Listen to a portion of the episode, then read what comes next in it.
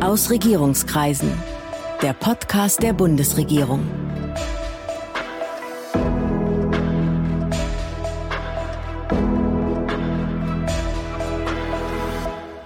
Hallo, willkommen zu Aus Regierungskreisen, dem Podcast der Bundesregierung. Ich bin Sven Siebert und ich bin Gastgeber dieses Podcasts. Wir reden heute erneut darüber, wie man mit Krisen umgeht oder besser, wie man sie möglichst vermeidet. Heute geht es ums Wetter und um seine potenziell katastrophalen Auswirkungen. Mein Gast dazu ist Renate Hagedorn, Mitglied des Vorstands und Leiterin des Geschäftsbereichs Wettervorhersage des Deutschen Wetterdienstes. Guten Tag, Frau Hagedorn. Guten Tag, Herr Siebert. Frau Hagedorn, sind Sie so eine richtige Wettertante, die immer in den Sturm guckt und wissen will, wie das Wetter wird? Das ist eine witzige Frage, weil mich kann man wirklich gar nicht als weder als eine Wettertante, geschweige denn eine Wetterfee bezeichnen. Ich bin erst sehr spät überhaupt zu dem Thema Meteorologie gekommen und bin auch nicht diejenige, die sozusagen den Stürmen hinterherjagt, um, sondern ich bin eher jetzt jemand, der aus dem Forschungskontext kommt und jetzt auch mehr am Schreibtisch oder am Rechner sitzt und von hier aus die Dinge vorantreibt. Haben Sie sich denn früher auch schon für Wolken und Stürme interessiert oder nur dafür, ob man ins Freibad gehen kann oder nicht? Naja, Wolken, sage ich mal, haben mich schon immer interessiert, weil ich komme auch aus dem Kontext Fotografie und da ist das immer auch ein sehr begehrtes Motiv, sage ich mal. Aber es bin eigentlich erst dann später im Kontext auch Klima, Klimaforschung, Klimaanpassungsmaßnahmen zu dem großen Thema Metrologie und Klima gekommen. Wir bleiben jetzt mal beim Thema Wettervorhersage. Viele Menschen gucken ständig auf ihre Wetter-Apps und hören den Wetterbericht im Radio und Fernsehen. Aber die Skepsis gegenüber Wettervorhersagen ist bei vielen trotzdem immer noch groß. Was würden Sie sagen? Wie verlässlich sind Wettervorhersagen heute eigentlich? Wir werden tatsächlich immer besser, aber natürlich gibt es immer wieder Situationen, in denen die Vorhersagen nicht exakt stimmen. Und letztendlich ist es auch so, sie können nicht exakt stimmen. Und zwar liegt das letztendlich in der Natur der Sache oder besser gesagt auch der Natur der Atmosphäre. Weil die Atmosphäre selber oder sich, das sich darin abspielende Wetter ist ein sogenanntes chaotisches System, das sich eben in manchen Situationen besser vorhersagen lässt und in manchen äh, Situationen eben nur schwer vorhersagen lässt. Und die Kunst ist es nun zu wissen, wann eine Vorhersage sicher ist oder gut ist und wann sie weniger sicher ist. Und dazu haben wir bestimmte Techniken auch entwickelt, über die wir vielleicht im Verlauf des Gesprächs auch noch genauer sprechen können. Sie steigen ja jetzt nicht mehr aufs Dach und lesen das Barometer ab. Wie muss man sich das Datensammeln denn heute eigentlich vorstellen? Ja, das ist eine ganz lange Kette, an dessen Ende wirklich die Vorhersagen und auch die Warnungen entstehen, die dann wirklich die Menschen erreichen. Und der ganze Prozess startet in der Tat mit dem Datensammeln oder der Beobachtung des Wetters. Wobei es da eben auch ein ganz komplexes System gibt von Beobachtungen. Wir haben natürlich die Standardbeobachtungen der Temperatur in Bodennähe, Wind äh, und so weiter. Aber heutzutage gibt es natürlich viel komplexere und aufwendigere Beobachtungsmethoden und auch Messsysteme. Zum Beispiel gibt es da die Satellitenbeobachtungen. Wir haben einen Radarverbund über Deutschland, mit dem wir auch flächendeckend Niederschlag messen können. Wir haben Beobachtungen auf Übersee, Beobachtungen für Landwirtschaft, Bodenfeuchte und so weiter. Also das ist ein, ein sehr komplexes und aufwendiges System das letztendlich jetzt auch vollständig automatisiert ist. Also es ist nicht mehr so, dass jetzt äh, alle halbe Stunde oder alle Stunde jemand hingeht und das Thermometer abliest, sondern das sind alles jetzt automatisierte Prozesse. Und nachdem die Daten dann gesammelt werden, dann eben auch in sehr hochfrequent, nicht nur stündlich, sondern wirklich auch äh, fünfminütlich oder auch mehr, diese große Datenmenge kommt dann zu uns in die Zentrale, in die Datenbanken und dann geht der Prozess los. Dann werden auch noch Qualitätskontrollen durchgeführt und dann kommt der nächste große Baustein in der Wettervorhersage, nämlich die sogenannte numerische Wettervorhersage. Und das ist auch wieder ein sehr ja, komplexes System. Und wie wird daraus dann eine Wettervorhersage? Ähm, numerische Wettervorhersage bedeutet ja, dass wir die Atmosphäre in kleine Bausteine oder kleine Kästchen aufteilen und versuchen für jedes dieses kleine Kästchen der Atmosphäre die Temperatur und die Prozesse, Winde, Druckverhältnisse darzustellen und auch zu prognostizieren in die Zukunft. Und dafür gibt es bestimmte mathematische Gleichungen und die werden dann an jedem dieser Bausteine oder dieses Kästchens gelöst, indem eben das Ganze ja in ein mathematisches System, also ein mathematisches Gleichungssystem ist aufgestellt, in dem dann berechnet wird, links von meinem Baustein ist die Temperatur so, rechts davon so, drüber, drunter und dann werden äh, sozusagen die Prozesse dann parametrisiert und äh, mathematisch gelöst. Genau, Sie sagen Gleichungen und mathematische Lösungen, das sind ja alles Computer, die diese Gleichungen berechnen oder was für eine Maschine ist das? Ja, das sind sehr große, die sogenannten High-Performance Computing-Systeme, die wirklich sehr große Rechenkapazitäten haben. Wir haben hier in Offenbach so ein System stehen, das nimmt also wirklich große, große Räume ein und je mehr Rechenkapazität wir haben, desto genauer können auch unsere Vorhersagen sein. Und desto kleinteiliger ja wahrscheinlich auch, ne? Genau so ist es, weil je mehr Kapazität haben, desto kleiner können wir letztendlich diese Kästchen der Atmosphäre machen und desto mehr Gleichungen können wir lösen. Und ist das jetzt wirklich eine Halle oder ein großer Raum mit enorm großen Rechnern oder sind das eigentlich mehrere kleine Desktop-Rechner, wie ich sie auch zu Hause verwende? Wie muss man sich das vorstellen? Nein, das ist schon eine große Halle und wenn Sie da reingehen, dann müssen Sie sich Ohrenschützer mitnehmen, weil es da sehr laut ist, weil natürlich da die Kühlung auch sehr stark arbeitet. Manche sagen, das sind auch große Föhns. Aber es gibt keine Sturmvorhersage für Ihren Rechnerraum. Nee, keine Sturmvorhersage. Aber was ganz interessant ist, wir haben natürlich dann auch großen Bedarf an Strom und da liegen dann auch besondere Leitungen, damit eben unsere Rechner auch da versorgt werden. 24 Stunden, sieben Tage die Woche. Sie sprachen ja gerade schon davon, dass es in der Atmosphäre auch chaotische Verhältnisse gibt. Es gibt ja diesen Begriff des Schmetterlingseffekts, dass in Südamerika ein Schmetterling mit seinem Flügel einen Schlag tut und der bei uns das Wetter beeinflusst. Ist da eigentlich was dran? Ja, da ist sehr viel dran und das ist genau das Thema über die Information, wie gut jetzt wir vorhersagen können oder nicht.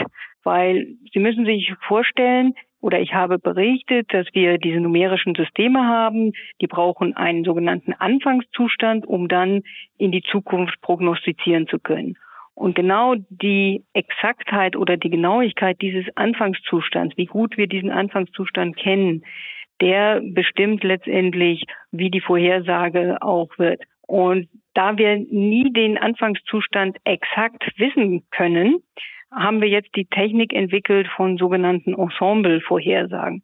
Das heißt, wir rechnen nicht nur eine Vorhersage in die Zukunft, sondern wir rechnen mehrere Vorhersagen. Und zwar stören wir den sogenannten Anfangszustand um unsere beste Analyse.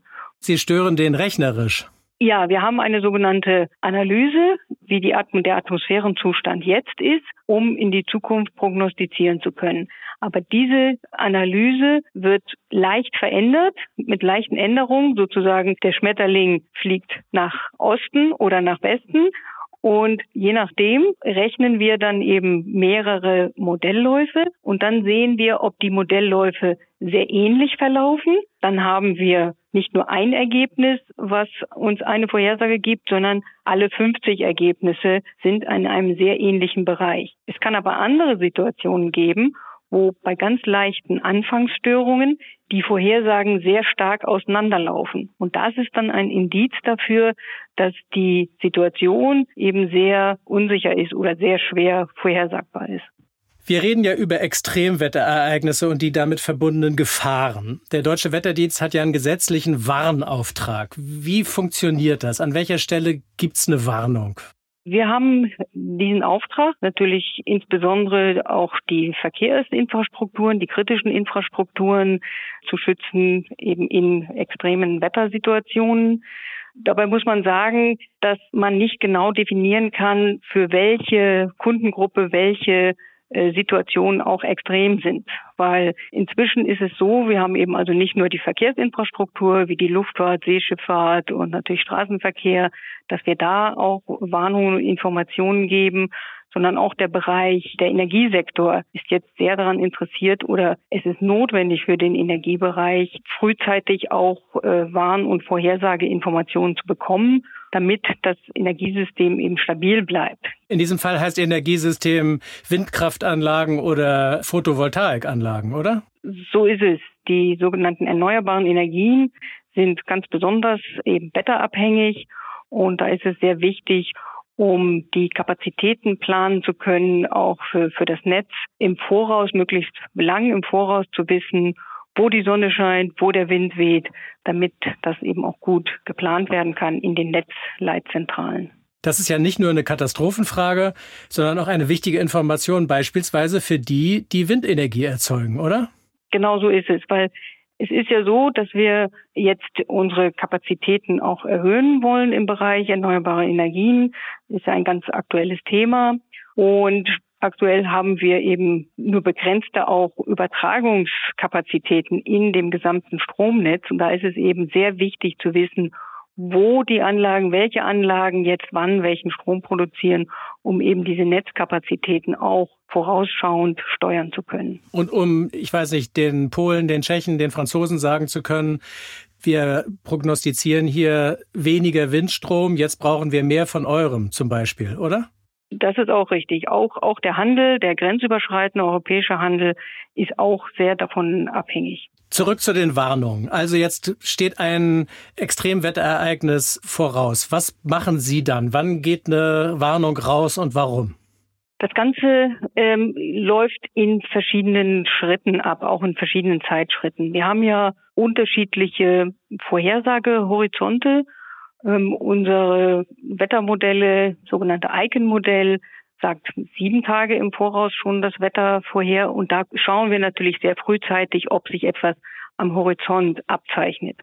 Und dann versuchen wir eben möglichst frühzeitig schon sogenannte Vorabinformationen auch herauszugeben, damit man frühzeitig auch schon Kapazitäten planen kann. Das ist natürlich insbesondere für den Katastrophenschutz wichtig, dass da auch Kapazitäten vorgehalten werden, dass da Schichten eingerichtet werden und das sind die sogenannten ja, Erstinformationen. Das sind aber auch Informationen, die noch nicht mit hundertprozentiger Sicherheit dann unbedingt eintreffen. Also wir markieren dann größere Gebiete, wo ein Unwetterpotenzial existiert. Und je näher wir an das Ereignis herankommen, desto feiner, sowohl zeitlich als auch räumlich, können wir die Warnungen dann spezifizieren. Wir haben im vergangenen Jahr ja die verheerenden Regenfälle und die damit verbundenen tödlichen Fluten im Ahrtal und an anderen Orten in Deutschland erlebt. Sie haben ja gewarnt, aber es hat nichts genützt. Die Katastrophe ist trotzdem eingetreten. Wo hat's da gehakt und was haben Sie daraus gelernt? Das ist jetzt eine sehr intensive Diskussion, die Aufarbeitung der Ereignisse. Wir sind gerade dabei, äh, intensiv auch in den Dialog mit den verschiedenen Playern der sogenannten Warnkette zu sprechen. Für uns als Zwischenergebnis kann man festhalten, ja, wir haben die meteorologischen Warnungen recht frühzeitig auch schon herausgegeben. Aber dann geht die Warnkette los, dann müssen die sogenannten Hochwasserzentralen unsere Informationen über Niederschläge verarbeiten und Pegelvorhersagen machen. Diese Pegelvorhersagen waren teilweise auch sehr gut. Die gehen dann auch an die unteren Katastrophenschutzbehörden. Die müssen dann aber wirklich aufgenommen werden und auch in Handlungen umgesetzt werden. Und da scheint so ein bisschen noch der Knackpunkt zu sein, dass wir auch noch sehen, auch Optimierungsbedarf auch bei uns und auch zusammen mit den Hochwasserzentralen, dass wir das noch deutlicher herausstellen, was auch die Auswirkungen sein können. Weil was wir normalerweise als Metrologen warnen, ist eine Information, 200 Liter pro Quadratmeter wird in den nächsten 24 oder 48 Stunden runterkommen. Aber was fangen die Menschen damit an? Und gerade in der Situation war es so, die Menschen konnten sich kaum vorstellen, was wirklich die Auswirkungen sind. Und das ist ein großes Thema, an dem wir jetzt arbeiten wollen. Und eine Möglichkeit, wie wir da auch uns verbessern wollen, ist, Zum Beispiel, dass wir wirklich auch die, die Auswirkungen sowohl modellieren als auch mit Hilfe letztendlich der Nutzer, die uns Informationen geben über Auswirkungen in bestimmten Situationen, dies dann plastisch darstellen können. Ich gebe Ihnen ein ganz, ganz plastisches Beispiel. Wir haben die sogenannte Warnwetter-App, geben wir heraus als Deutscher Wetterdienst. Da sind dann rote Zonen drauf oder orange Zonen, Blitze und ähm, Sturmsymbole. Exakt. Das sind aber erstmal nur bildlich, da ist rot und da kommt was. Aber wir haben jetzt ein besonderes Feature, und zwar das sogenannte Crowdsourcing, wo wir Nutzermeldungen auch aufnehmen und einstellen in die App.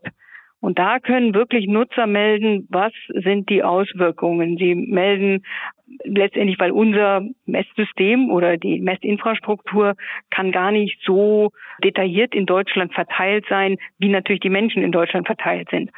Und wir bekommen dann dort, wo wir eben nicht exakt messen können, bekommen wir wirklich Meldungen von den verschiedensten Nutzern und insbesondere auch Fotos. Und da ist es eben das Interessante, dass man dann eine metrologische Information wie 200 Liter was bedeutet das? Wie weit steigt jetzt? Wie, wie steht das Wasser bei mir im Garten, im Keller oder sonst wie?